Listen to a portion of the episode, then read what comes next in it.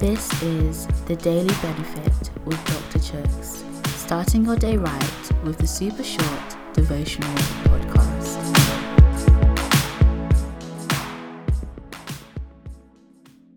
Hey guys, today's reading is taken from Ecclesiastes chapter 3, verse 4. A time to cry and a time to laugh, a time to grieve and a time to dance.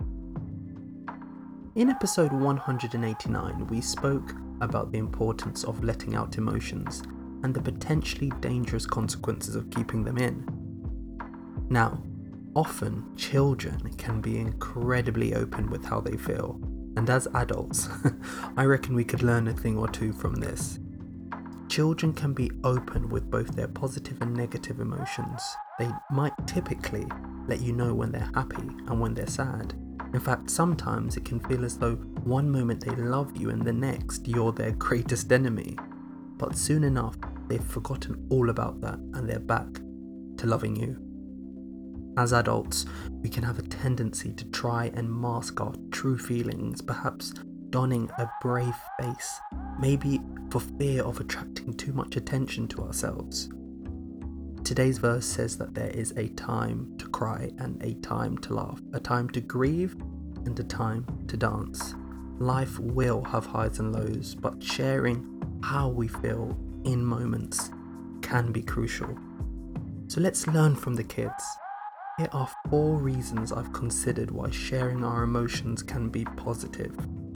Firstly, it may act as an indicator. Your emotions can show when things aren't quite right. For example, when a person is acting in a certain way towards you that might be negative, your emotions may signal to them that it's having a negative effect on you, that you're entering an uncomfortable zone, and probably may not be able to tolerate it for much longer. This hopefully can trigger a response in that person to modify their behavior. Showing your negative emotions may also act as a signal to yourself that you're not finding this easy and could need support to bring change.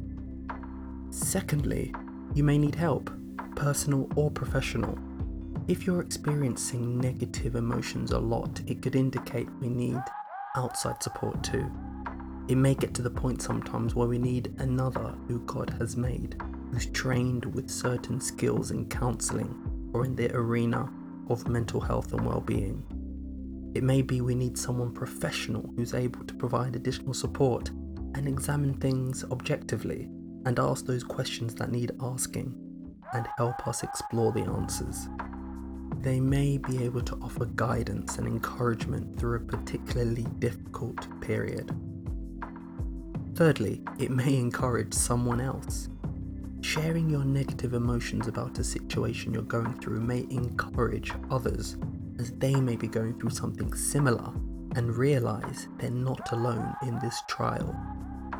Now, if you're sharing positive emotions, for example, happiness because of a work God has done in your life, again, this may encourage and build up others listening to your testimony. And lastly, it can build you up the Bible says that laughter is good like medicine.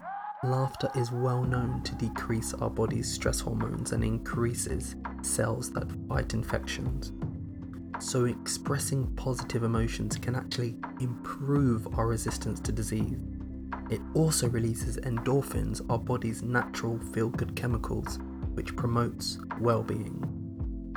So, today, embrace your inner child and let the emotions out Perhaps confide in another or be real and honest with God with what you're feeling.